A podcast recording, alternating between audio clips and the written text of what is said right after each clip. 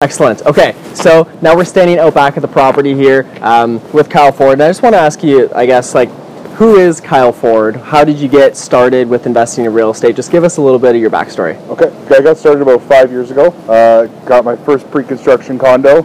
Uh, that's what I was told what you should do: uh, buy something before it's built. Uh, didn't do a whole lot of due diligence on that, but got into it. It ended up turning out okay. But I realized it didn't really suit my investment uh, profile.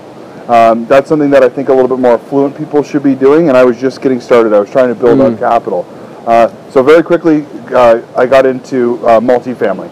Uh, purpose-built triplexes that were underperforming, mm. Uh, low market rents, uh, building condition not not very not very good. Going in, fixing up the property, and driving up the market rents. So I did that with smaller multi-unit pro- pro- properties, and now I've got into the bigger stuff like you see here. So how how quickly did you get into um, that type of strategy with improving units that with the triplexes? Um, so the, after I bought the pre-construction condo, it was about two years before I really, you know, realized that real estate investing was something that I wanted to do for a career. Um, mm. So I got some education about uh, how that works. So it was about two years until I got into the triplexes, and I've done the triplexes now for uh, two or three years uh, of the little bit smaller multifamily before I've leveled up into the bigger stuff. Excellent. Okay, and so when when did you buy this place then? So this was purchased January fourth, twenty nineteen. So about 2019, six months ago. about six months ago, and was the property vacant, or were there were there some tenants in there? It was occupied. It was occupied okay. when we bought it. We got uh, nine of the ten units were occupied, one vacant unit on purchase, uh, and the other unit was vacated about three weeks after we purchased.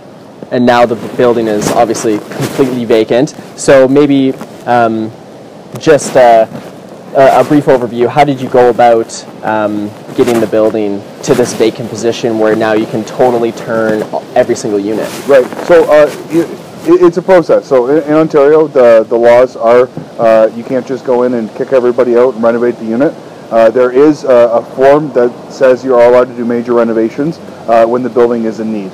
Uh, we had okay. engineering reports, we had home inspection reports that said the building was in major need. Uh, the downside to, to the, using that form is the tenants come back, come back, can come back at the same market rents. Uh-huh. Uh, because we did a cash negotiation with every single tenant, we've signed a release, so they are, will mm. not be coming back at those rents. So uh, it took about four, four, four and a half months to fully vacate the building, uh, and it cost a substantial amount of money to, to buy everybody out. Uh, we had to give everybody three months of free free rent, uh, as well as some cash compensation to sign the mutual release. Okay, excellent. Now, just to for for somebody watching, just thinking about numbers here, you're doing cash for keys for the tenants. Roughly, how much are you paying these tenants? Like, if you don't mind sharing, well, just to get a ballpark. Ballpark, it was it, the total cost was about four months worth of their rent. Okay. So that's about approximately four thousand dollars per unit. And I mean, the the thing that I like about that is it's it's all above board. It's totally legal. It's honest and ethical. Everybody feels like they're getting a win-win because obviously everybody's signing a mutual agreement yeah. to end their tenancy, right? Yeah. Okay, one hundred percent. Yeah, I really like. It. So, talk to us a bit about the numbers. Just uh, like talking about purchase price, what you think it might be worth um, at the end, and then you know renovation costs during. Yep. So uh, the purchase price was one point three. Uh, as I mentioned, I have private financing on this deal that they're funding the purchase price as well as the renovations. So, in interest and fees on this deal, I'm paying three hundred and fifty thousand dollars, which wow. seems like an astronomical amount of number. But as I continue here, that the the one point three they lent me, as well as the five hundred thousand dollars for renovations, so a total loan of one point eight that they've lent me for this project, that equates to an after repair value of somewhere around the $3 million mark. Uh, that, wow. that value is coming from a cap rate. Uh, we're using a, approximately a 5% cap rate to come up with that value. So you're talking 1.3 to purchase. Yep. And you're thinking about a potential value of 3 mil. 3 million. 3 million on the back end. On the back end, yeah. So well well worth it to pay those the, the fees to borrow. Yeah. The deal didn't exist without those feel without those fees and interest. Mm. I didn't have the capital to put 30, 35% down. I didn't have the capital to carry it on a monthly basis, serving, servicing that debt with a conventional mortgage. Right. So doing that type of financing was the only way a deal like this existed. Interesting. So what what made you think like that? Like wh- how how did your brain think, okay, I'm just going to find a guy that's going to put all the cash in? Like at, at what point did that cross your mind? I guess I, I, I'm much less concerned with cost and more, most concerned with profit. At the end of the day, the profit is the profit. The cost is is what it is. If if I can't do a deal, a hundred percent of nothing, a hundred percent of zero is zero. Right. Right. So if I didn't have the capital to do this deal, there's no profit. If I pay those interest and fees and I'm able to generate a six, seven-figure potential profit on this deal, the cost to me is really irrelevant. Hmm. Okay. Now, if I could do it without paying three hundred fifty thousand dollars in fees, maybe someday. But as Yeah. of now, if I need to do every deal like this, I'm happy to. Absolutely. And what are you expecting rents to be then once you're once you're complete the renovations? So the average rent in this building was thousand dollars inclusive before. We're targeting between eighteen and nineteen hundred plus utilities after after the repair. So we're going to Wow. be the, the the NOI, the net operating income on this property was just under fifty thousand when we purchased it. Uh, we're expecting it to be close to one hundred and fifty thousand when we're complete. So adding hundred thousand dollars right to the bottom line of the NOI. And how are the utilities set up here? Are all tenants going to be are they separate? Separate hydro, separate uh, separate gas. So we will be paying water. Okay. That's fair. That's fair. I'm just thinking was there any other great questions on that end or maybe we switch it up now, Kurt, and go inside? Yeah, no, I think um, I think we can touch on the financing bit because I know that was what I was thinking of covering with him. But um, I know it got brought up, got brought up recently, and just the the fact of, I really like how you mentioned that the cost is, it, it matters and it doesn't. It's kind of irrelevant because if you're going to make a million dollars in profit or you're going to make X amount in equity or whatever the case is, paying that fee, it's almost irrelevant. So I think if you can maybe touch on um, with like Matt, like asking like um, on the private financing side, how would an investor go about finding that kind of person? Where do you like? How do you find that person in your network? How do you market to that person to help scale? Yeah. sort of thing. And So- I want to talk about because that's sweet. That's amazing. So yeah, on the private financing side of things, like how does one go about finding that person who's going to finance your deals? Like how did you stumble upon that? Well, I'll tell you what, it's not Bubba in the back alley. A lot of people think when they hear private financing, they think you're dealing with, you know, some Oh. loan shark, something Right. like that. It's not the case. I like to always say it's Bob and Mary homeowner. You know, they've owned their house in a nice area of town for a lot of years. They have some equity. They've been good Canadians. They've been putting money in their RRSP. And they are maybe not so happy with the rates of return there. Uh, they're interested in investing in real estate, but haven't had the time or the energy to, to actually physically do it. And if they're willing to get a great return on their money, uh, secured against an asset, that's a, a much better investment than they're likely currently doing. So the answer to that question is that they're all around you. Uh, you got to put yourself out there. You got to tell people what you do and what you're looking for. And when people uh, and you'll be surprised. It's, it might be people very close to you in your network. It might be somebody that you never even expected is who happens to have a million dollars in their RRSP. They, you know, they drive a Honda Accord. They live in a nice neighborhood, but they've Right. been squirreling money away since they were 18 years old, and they're not happy with the rate of return. So the, the, the funding that I got out of this deal was all out of RRSP. One person had a registered retired retirement account um, with close to two million dollars in that account between him and his spouse, uh, and that's where the funding came from with this deal. So then how did you stumble across that person? Were you just out there like making calls or you're just talking to your friend group or where is that coming from? It was a referral from my I, I call them my power team. So uh, one of my one of my uh, my lawyer uh, is somebody that I, I deal with on a regular basis. Uh, he's he referred this person to me because my lawyer had seen what I had done several times uh, on these transactions, how I've been able to drive up property values, exit at a, at a good profit margin. So he referred this person to me uh, as a, somebody that could be a good, a good fit, get a better return in their retirement account, as well as uh, help fund me in these deals. Excellent. So, yeah. Okay, perfect. Has been either vendor financing, so the seller has given us financing on that, or we close cash with private funds and then refinance in six, six to 12 months. I really found that to be an effective way. I see too many people getting caught up on the financing side of things and spending so much time trying to get a 2.99 interest rate that they're missing the deal.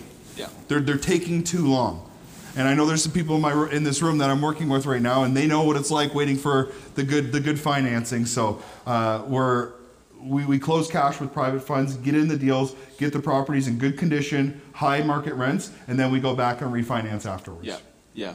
So I think on that note, we should jump into some of the, the properties and maybe get Yeah, to that that. sounds good, Yeah, yeah. and then we can leave like fifteen minutes before eleven, do Q and A. Sure. So if people have questions, kind of save them. We're gonna do 15 minutes for 11, and then at 11, we're gonna do a quick washroom break if you have to, and then we're gonna jet off to the property if you so desire to come. So let's talk about uh, three properties in particular here. So Brunswick, Carn, right? Is that Yep, right? yep. Okay, cool. Uh, and then Newbury. So I guess what about? Um, let's just talk about Brunswick. Um, like, what about Brunswick was uh, something that you liked about it? When did you buy it? Uh, that was the fifth property I think we bought. Um, so that, that was an off-market deal.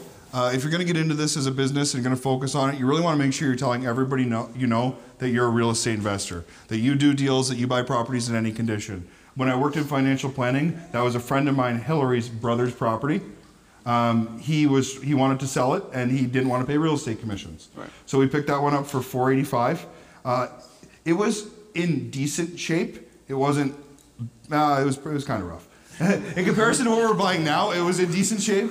Um, but so uh, we paid we paid 485 for that. We put about 70000 $75,000 in renovations over the course of the year. Um, we got it reappraised for 640. Uh, value of that is somewhere between 7 750 now.